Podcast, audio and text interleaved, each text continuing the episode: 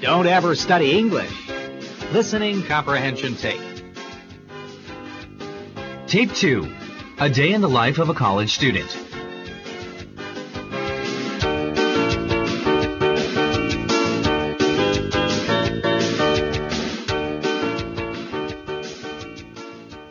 Situation 1 Waking Up Late. Charles and Mike are roommates in a college dormitory.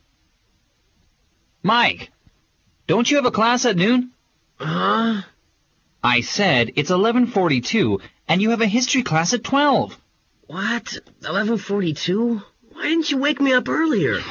because I'm not your mother and because if you must know, I had an English literature class until 11. Crawling out of bed. Yeah, whatever. It's my fault anyway. I shouldn't be out drinking till 3 a.m. when I have a class the next morning. Oh, you finally figured that out, huh? By the way, that's exactly what you said last Thursday morning when you got up late. You're hopeless. I thought we decided that you weren't my mother. Are you finished with your lecture? Yes, and you are going to be late for yours if you're not careful.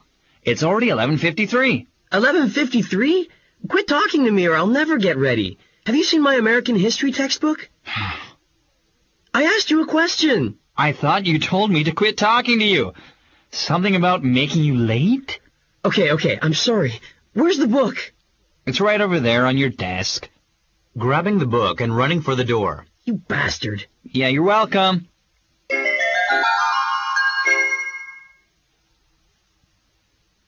Situation 2.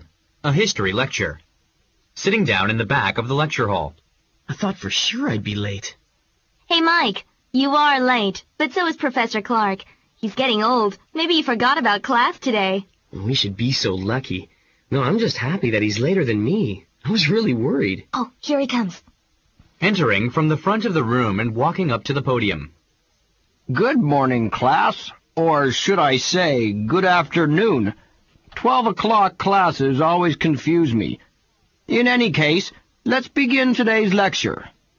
Today I want to speak about the American Civil War, which I am assuming all of you read about last week in the book by Huntington. The Civil War can be analyzed in many ways, but today I want to discuss it as a result of economics. The northern United States industrialized rather early, and so had little need for slave labor in their society. The southern states, on the other hand, had an economy based on agriculture, particularly cotton. This caused a much higher demand for slaves to supply manual labor in the fields. Eventually, this fundamental difference in economic structures led to a difference in ideology. And, as ideological differences often do, this led to a conflict which eventually resulted in war. In this way, the Civil War is not unlike the Cold War between the United States and the Soviet Union, which was also largely caused by differing economic systems.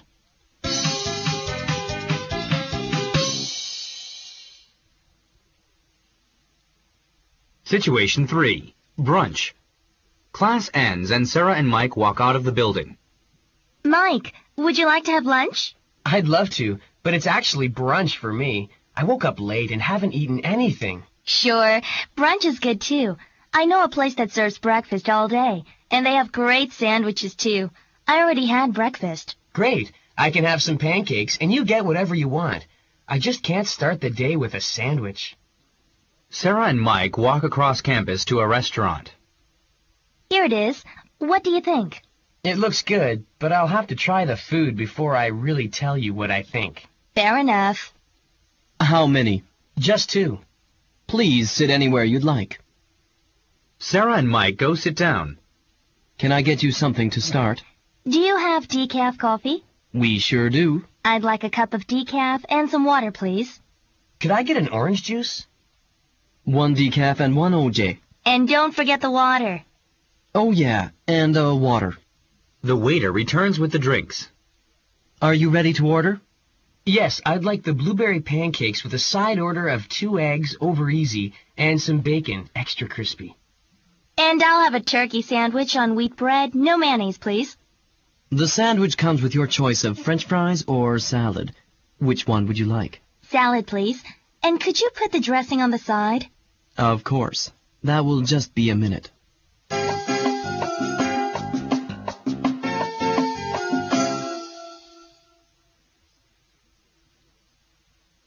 Situation 4. Back in the dorm room. Did you make to class on time? No, but neither did the professor, so it was no problem. Maybe he was out drinking last night, too. I doubt it. But at least you didn't get in trouble. You have class even earlier tomorrow morning. I hope you aren't going out again tonight. We'll see. Besides, you don't need to worry about me. My grades are fine. That's true, but I still worry. Why? Because when you wake up late or forget something or whatever, you always yell at me. Sorry, it's just that I am not used to living away from home. I am only a freshman, and this is the first time I haven't had my parents to wake me up, make me breakfast, and all that stuff. Yeah, I remember how it was. I mean, I'm only a junior, but it seems like I've been away from home forever. Still, during my first year of college, I was just like you. It just takes a while to get used to managing your own time. You'll be doing it in no time. I sure hope so. This is no way to live. You say that every day, and then go out every night. That's true. In fact, Sarah invited me to a party tonight at her sorority. A sorority party, huh? Now that's different. Do you think, uh, I could join you? I'll see what I can do.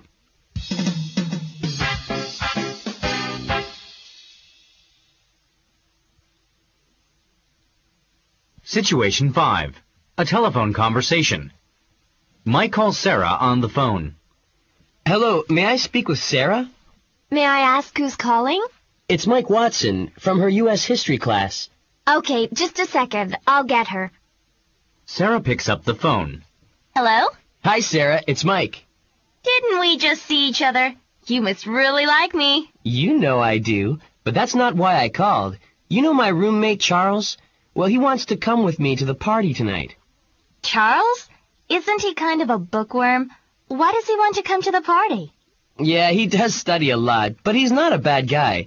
And there will be so many girls tonight, maybe even he can get lucky. I wouldn't bet on it, but yes, I'll put his name on the guest list. How do you spell his last name? M-A-L. Cutting Mike off. Wait, wait. Let me get a pen and paper. What was that again? His last name is spelled E M-A-L-I-Z-E-W-S-K-I. Got it. Are you guys coming together? Yeah, should we bring anything? No, we have that all taken care of.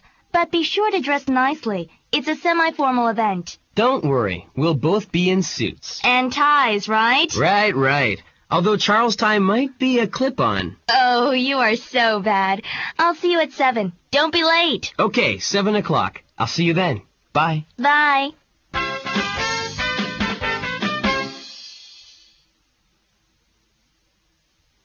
Situation 6. Buying a shirt.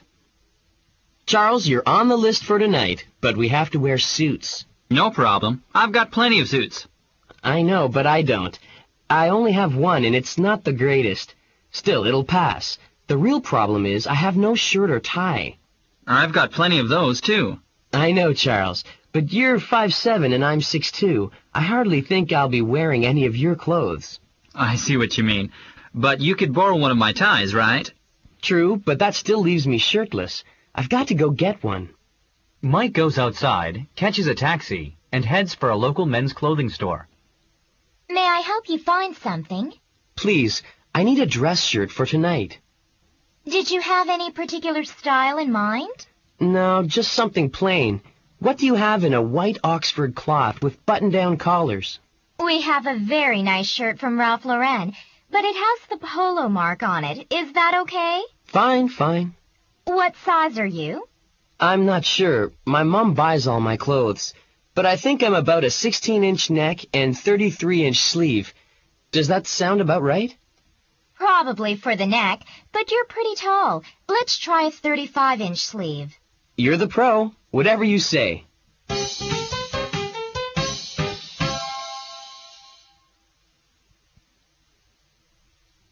Situation 7. In a taxi. Where to, pal? To Carlton College, please. Do you know where Elliott House is? Elliot's house? I thought you wanted to go to Carlton. I do, and it's not Elliot's house, it's Elliot House. That's the name of my dormitory. Oh, why didn't you say so? And no, I don't know where it is. That's all right. Just go to the college and I'll give you directions from there. You got it. They arrive at the front gate of the college. We're here. Now where to? Make a right turn at the gate, then go down two streets and take a left. Will that be a left on Broadway? Yes, Elliot House is at 357 Broadway. Good for Elliott House, but Broadway is a one-way street. I can only turn right. Whoops, sorry about that. I don't have a car and so I never pay attention to which streets are one way. Don't worry about it, kid. I know a shortcut anyway. I'll take the first left instead of the second, and then go around the back of your dorm. Great. It's a good thing you know the streets around here better than I do. That's my job. I get paid to know these streets. Where are you from? Not from around here, I guess. No, I'm just here for school. I'm originally from Delaware. Nice state, Delaware. Well, here we are. That'll be seven dollars and fifty cents. Here's nine. Keep the change. Thanks. No, thank you.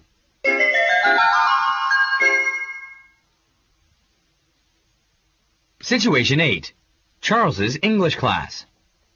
After Mike leaves, Charles goes off to his second English literature class of the day. He arrives early, takes his seat, and waits for the professor to begin. Good afternoon, class.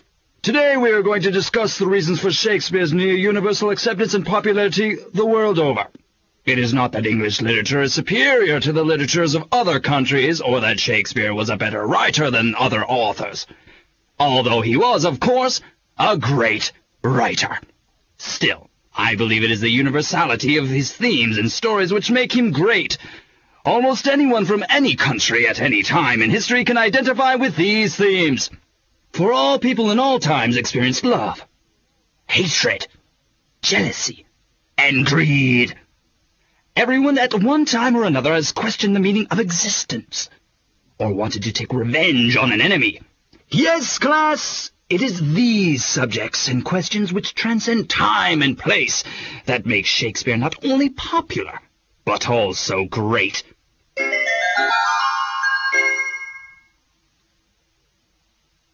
Situation 9. Getting ready for the party.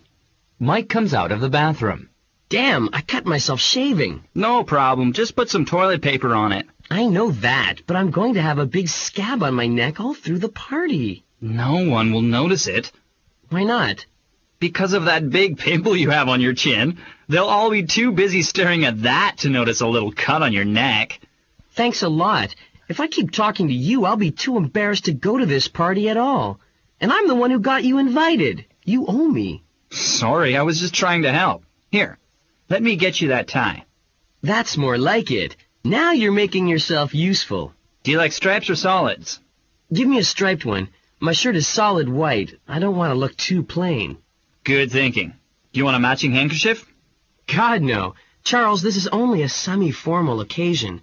Don't get too fancy. I know, but when I dress up, I like to go all out.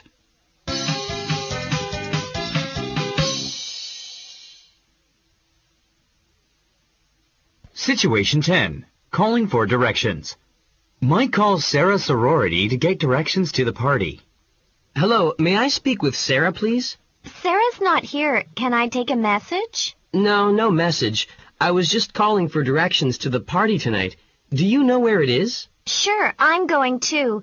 It's in the grand ballroom of the Hyatt Hotel. And what's the best way to get there from school? Will you be driving? Well, I won't, but my friend Bill has a car, and my roommate and I will be going with him. Okay, it's really easy. Just go straight down Main Street, heading toward downtown.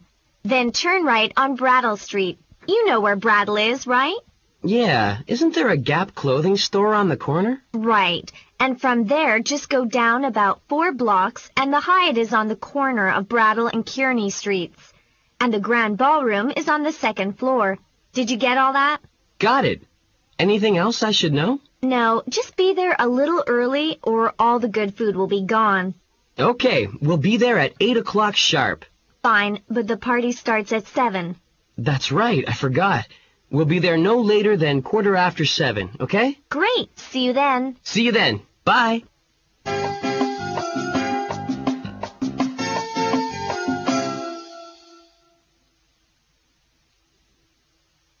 Situation 11. Mike introduces Charles to Bill. Bill arrives at the dormitory to drive Mike and Charles to the party. He knocks on their door. Who is it? It's Bill. Is Mike in? Yeah, Bill, I'm right here. Come on in. Bill comes into the room. Bill, how are you? I'd like you to meet my roommate, Charles. Reaching out to shake Charles's hand. Nice to meet you, Charles. My name's Bill Rodriguez. Hi, my name's Charles Malazuski. Nice to meet you too. What year are you, Charles? I'm a junior. How about you? I'm a freshman. Mike and I entered together. What's your major? I'm majoring in English literature. And you? Engineering, even though I'm terrible at math and science. I'm just the opposite. Math and science are easy for me, but I really like English lit. But I'm really not very good at it. Well, you can't be good at everything. I guess not. Are you girls done chatting yet? We're going to be late. Very funny. And don't worry, it's only 6:20. We've got plenty of time. You just keep getting ready. I'm enjoying talking to Charles. So, Charles, where are you from? Delaware. Have you ever been there? Sure. I'm from Pennsylvania, but my grandparents live in Delaware. I go there every summer. It's great. Where in Pennsylvania are you from? A little town outside of Philadelphia. You've probably never heard of it. Probably not, but I do know Philadelphia. Charles, everyone knows Philadelphia. Let's get going. You're right. It's always good to arrive a bit early. Let's go.